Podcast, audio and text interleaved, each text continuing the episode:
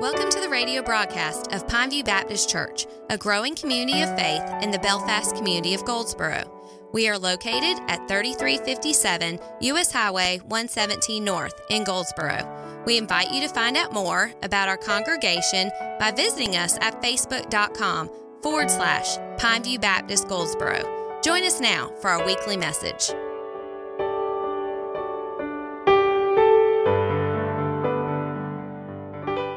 If you have your Bibles today, we're beginning a new sermon series, and I invite you to turn with me to uh, the last portion of the Old Testament, to the book of Nahum. Um, last, well, earlier this year, uh, we actually, it was the end of last year and maybe the very beginning of this year, we preached through the book of Jonah, and we heard the story of Jonah being called to Nineveh, running from God. Well, I chose Nahum because it's sort of part two of that story. Years have passed, and God again sends a prophet to speak to the people of Nineveh. And we're only going to look at one verse of Scripture today, uh, the very first verse of the book, chapter 1, verse 1. Uh, you know that anytime I begin a new book study, we always spend that first Sunday digging into the contextual things. We talk about the, the author and the date of the writing. We talk about the major themes, and we're, we're just sort of going to do a, a, a broad overview today of what we're going to learn the next three or four weeks as we study the book of Nahum together. So it may not be the most exciting sermon in the world, but I do believe that moments like this are important. I believe it's very important to have the context of what's going on before we jump into uh, the passages of, passages of Scripture themselves. So, Nahum chapter 1, verse 1, read it with me. It says, An oracle concerning Nineveh, the book of the vision of Nahum of Elkosh. An oracle concerning Nineveh, the book of the vision of Nahum of Elkosh. And I'm calling this sermon series Our Refuge, or we could call it God, Our Refuge. Let's pray before we begin. Heavenly Father, what we know not, teach us. What we have not, give us. And what we are not, make us. In Christ's name we pray. Amen. Mark O'Donoghue is the vicar or pastor of Christ Church Kensington in London. In a commentary I was reading this week, he wrote these words. I felt that they would be an interesting way to open up this study of the book of Nahum. He writes Although it weighs in at only three chapters and punches well above its weight, Nahum ranks as one of the least preached books of the Bible. Whenever or wherever I preach Nahum, I ask people to raise their hands if they've heard a sermon series on it or if they've read it recently. My experience, in addition to a recent trawl through preaching websites, reveals a dearth of sermons on Nahum. The sad reality is that hardly anyone is thinking about or preaching this book. And when we read it, it's not difficult to see why. I want to start with that question today. Have you recently read the book of Nahum, or have you ever in your life heard a sermon series on the book of Nahum? If so, just raise your hand. You have, okay? All right. I'll be honest with you, I've never heard a sermon series on the book of Nahum. Never one time in my life. I've read it because it is my practice, uh, not every year, but normally every two to three years, I will read through the Bible in its entirety. So I'm very familiar with the writings of this prophet, but I've never preached it, and I've never heard someone else preach it. I've heard it referenced in various sermon series. I've heard verses um, that have been alluded to, but never an entire sermon series. So we're going to jump in, for me, for the very first time, preaching in an expositional way through the book of Nahum. This very same writer, Mark O'Donoghue, he lists seven reasons why he believes that churches and pastors should preach through the book of Nahum. I want to share those seven reasons with you very quickly. He says, Preach Nahum so people hear the sequel to Jonah. Nahum is set approximately 100 years later after Assyrian generations have passed, they've come and gone, and apparently that genuine repentance that they had experienced in Jonah chapter 3 is now nowhere to be found. It was a very short lived repentance. So preach Nahum so that people will hear the rest of the story. Secondly, he says, preach Nahum to sharpen people's understanding of God. Nahum 1 and verse 9 says this What do you think concerning the Lord? That's a very important question and one that each and every one of us should be asking on a regular basis. It sharpens our understanding of the character of God as we read and study this book together. Number three, he says, preach Nahum to help people appreciate God's jealous anger. God is love, everybody loves to say. And He is. God is the very essence of love. God is perfect love, agape. But He's also holy and righteous and a jealous God. And He's rightly jealous for His creation because He is the Creator and He has a right to be. And so, this book, I pray, will help us understand that jealous anger. His fourth reason is to preach Nahum to persuade people that God cares powerfully about justice. Now, that's a buzzword in our culture today. We're not talking about social justice. We're not talking about race relations. That is not what is in his field of view here as he says that God cares about justice.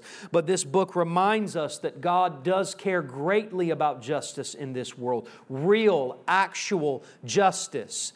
He is grieved when, when people are unjust in their dealings with one another. He is particularly grieved when there is injustice committed against His people. It reminds us that God's anger is powerful, that it is just. His fifth reason is to preach Nahum because it offers solid comfort from an uncomfortable God. Amen.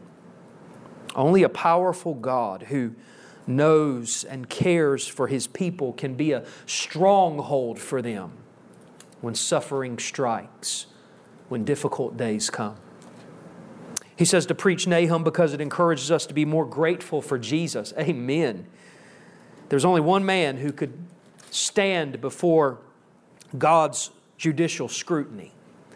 Only one man who could measure up. Only one person who could perfectly obey his heavenly Father. And our only hope we'll see throughout this study is to turn from our re- rebellion and to take refuge in Christ alone the one who took the cross in our place. And finally, his seventh reason is to preach Nahum to help people press on for the return of the Lord Jesus Christ. Nahum reminds us that the end will come. It will come for every single one of us, but it also reminds us that Jesus will win and that we are not to give up. Here's a description of the book of Nahum. This book announces God's response to human wrongs, whether against God or against other human beings. In your bulletin today and also in the YouVersion app, I don't have anything on the screen today. I just took a break this week. I'm sorry.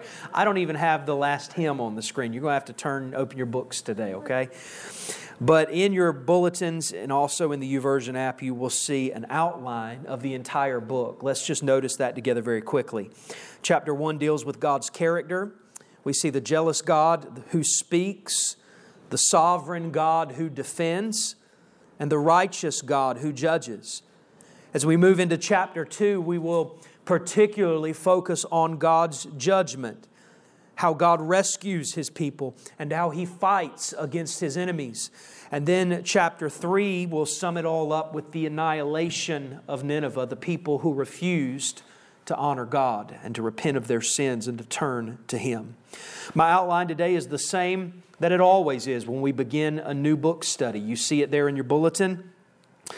The first point is the writer and the date of the book of Nahum. So let's dig into that for just a few moments. And there's plenty of room there for you to take notes in your bulletin if there's something that jumps out at you and that you want to go back and revisit. But as far as the name of this book, it is obviously, it's obvious from verse 1, chapter 1, that it is named for the prophet who is writing these words. It is written by Nahum of Elkosh. And his name literally means compassion or comfort. He's writing a book about wrath, about a, an angry and vengeful God. But his name means comfort, and there's an important point for us to take away there, and we're going to get into that a little bit later. But his name means compassion or comfort. We don't know anything about this author in great detail. We know very little about his life other than that he is from a town known as Elkosh. Even the location of that hometown is uncertain. We just don't have many historical records about it. But based on the quality and the substance of his writing, it's sort of evident that he was closely associated with the Judean royal court. He had some kind of workings, perhaps, in the court, in the royal house. As far as dating the book, we know that his prophecies occurred at some point between 663 and 612 BC. You say, how do we know that? Well, firstly, he reflects on the destruction of an Egyptian city known as Thebes, and that was destroyed in 663 BC. And so we can surmise that it was no earlier than that event. But he prophesied of the fall of Nineveh. And we know from historical records that that occurred in 612 BC. Most historians point to a likely date of somewhere approximately around 650 BC, maybe a little bit earlier, because Assyria began to weaken as a, a regional power. They began to weaken around that time. And so that's what we know about the writer and the date of the book. Now let's look at the purpose of the book. There's two things that I see here. Uh, firstly, Assyria was a dominant power. They were reigning and ruling during this time in that region. And in the second half of the 8th century BC, Assyria had expanded its borders. They had uh, taken over, so to speak, several uh, surrounding nations, countries, and they had absorbed Judah as sort of a vassal state of Assyria. And as a result of that, the people of Judah were required to send taxes to this government. They were required to send soldiers to serve in the military of Assyria. And also, they were stripped of many of their natural resources. Their, their resources were being exploited by the Assyrian king and his people. And so there's many injustices that are taking place on the part of the Judean people, the people of God. They needed hope. And so that's sort of a theme that we're going to see the, the powerful versus the weak in Assyria and Judah. We're also going to see the theme, the purpose of God's judgment throughout this book. Nahum described for the people of God the coming divine judgment that's going to put an end to the violence of Assyria.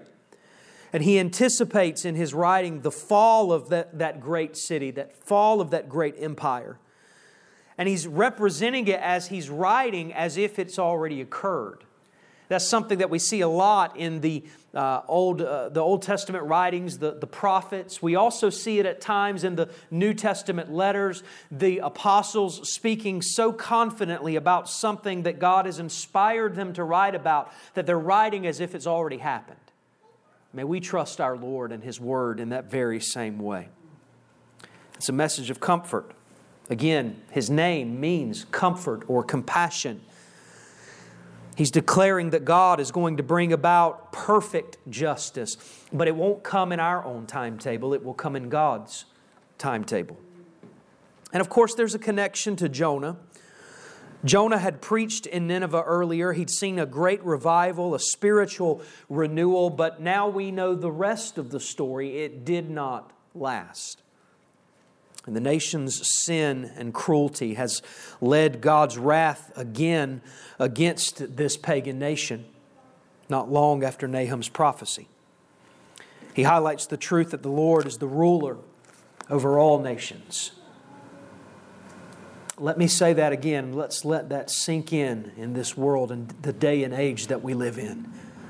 The same God who ruled and reigned during Nahum's day, who was the God of the people of Judah and Israel, was also the God of the people of Assyria, ruling and reigning over them even though they had not acknowledged it.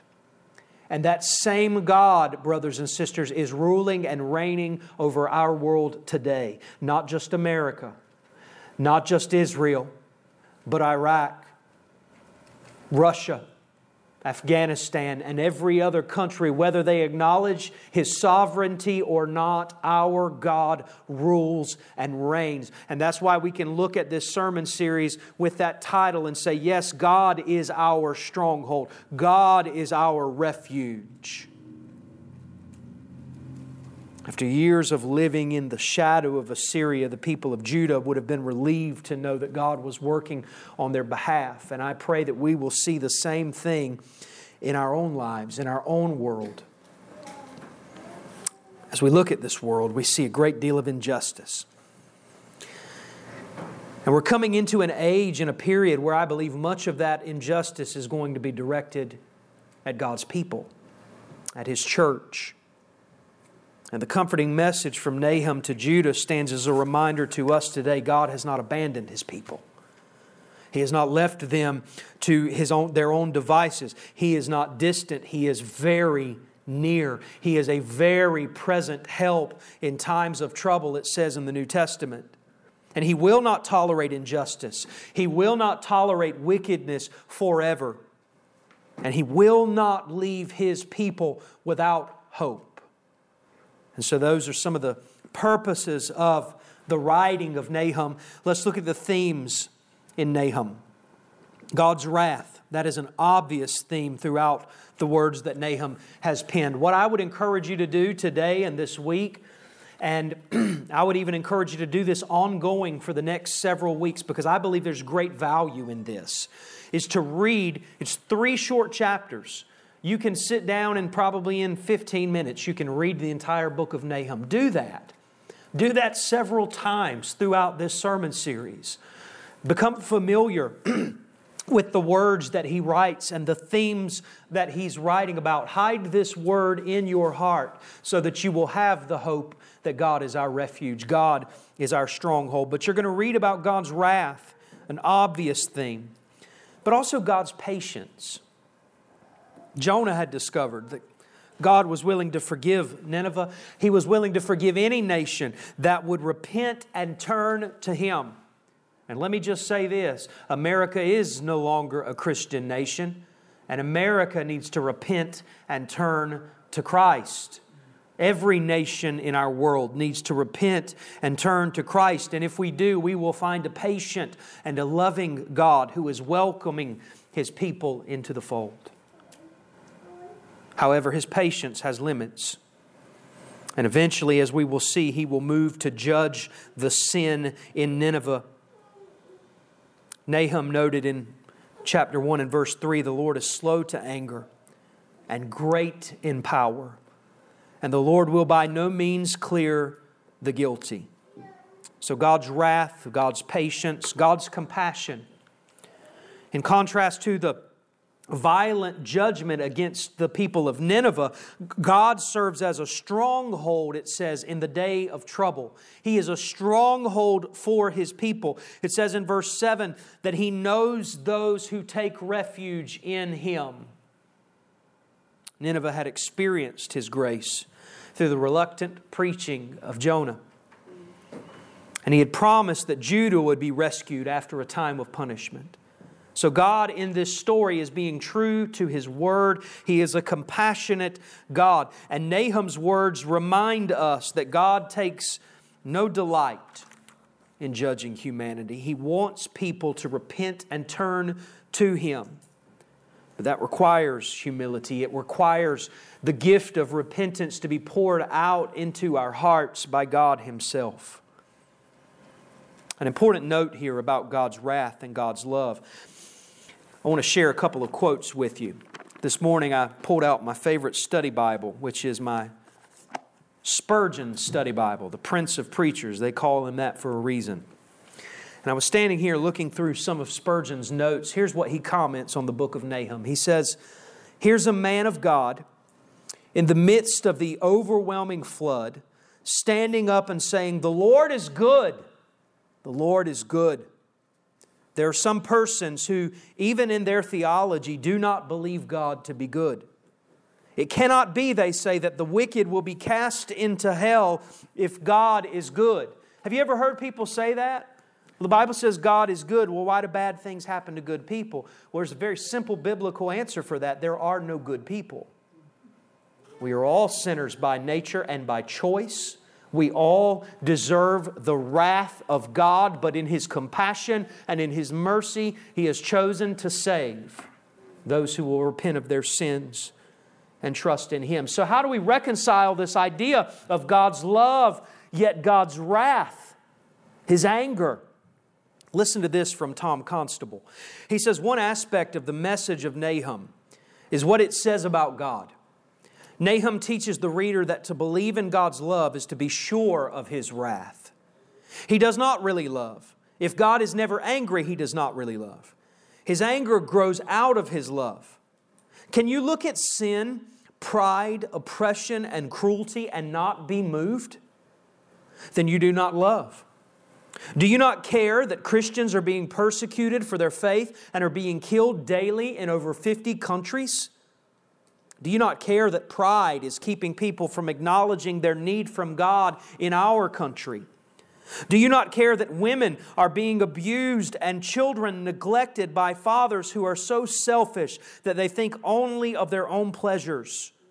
If not, you are unloving, he writes. Therefore, if God cannot burn with hatred towards sin, then he is a God incapable of love. Amen. To believe in his love is to be sure and certain of his wrath. That's the Bible. That's good theology. That's how we reconcile the love of our great God with the wrath and the anger of our great God. God's love and compassion always interprets his wrath. The final theme that I'll mention is the theme of hope. Ultimately, Nahum's message was directed to God's people in Judah more than to the Assyrians in Nineveh. And it may have been a glaring condemnation for the pagan empire, but the hope, the hope that it represents for the people of Judah cannot be overlooked. In a sense, Nineveh's fate was sealed. Their time to repent had come and gone, but Judah needed to hear that God still cared that God was still there. He was still inserting himself into world affairs for the benefit of his followers. He, he's still doing that very same thing today, saints. Psalm 22 and verse 28 is relevant here. David wrote that for kingship belongs to the Lord and he rules over the nations. Amen. Here's my final point this morning as we think about the context of this book key verses. Here are some things that uh, should really stand out in your mind as we study this book for the next couple of weeks. If you have your Bibles open, uh, look at them with me. Verse 2 of chapter 1. Nahum wrote that the Lord is a jealous and avenging God. The Lord is avenging and wrathful. I want to read this from MacArthur. He says that this attribute often used of God's burning zeal for his wife Israel, emphasizes his passionate reaction against anyone guilty of spiritual adultery. The Lord is a jealous and avenging God. The Lord is avenging and wrathful. Nahum is drawing a picture of Yahweh as a God who is greatly jealous for his own greatly jealous for his chosen people. In other words, he desires the welfare of his people. Now, I'm not talking prosperity gospel. I'm not saying he's going to give you everything you want, but he desires good for his people. Now, sometimes that means we've got to go through. We have to go through difficulties. We have to go through hard times. Judah is a vassal state. They're being controlled, they're being dominated by the Assyrians, by the, the king, by the Ninevites. It wasn't a good time for them. That wasn't a pleasurable experience, but it was for their good. God is a jealous God, but God desires good for the welfare of His people. Verse 7 of chapter 1 The Lord is good, a stronghold in the day of trouble. He knows those who take refuge in Him. And then one other verse, chapter 2 Verse 13. He wrote, Behold, I am against you, declares the Lord of hosts, and I will burn your chariots in smoke, and the sword shall devour your young lions.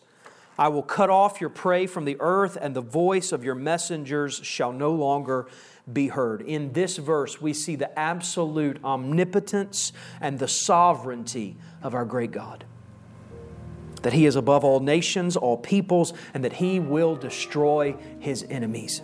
In other words, God wins. He rules, He reigns, He has won in the past, He will continue His winning streak into the future. Thanks be to God.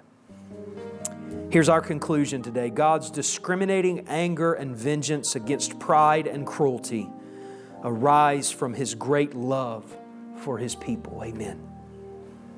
God is our refuge. He is an, a very present help in times of trouble. He promises to provide a refuge on the day of judgment for anyone who humbles themselves before His almighty hand. The predominant image of, of God that we see in this book is that of a divine warrior one who triumphs over all things. He triumphs over wickedness and injustice and over the enemies of God. So God wins. And as we close this morning and as we begin to approach this study together, may we do so with great humility and with a spirit of submission. If you would like more information about Pineview Baptist Church, we invite you to follow us on social media. Find us on Facebook at facebook.com forward slash Pineview Baptist Goldsboro. There, you will find information about our service times, upcoming events, directions to our church, and videos of our Sunday services.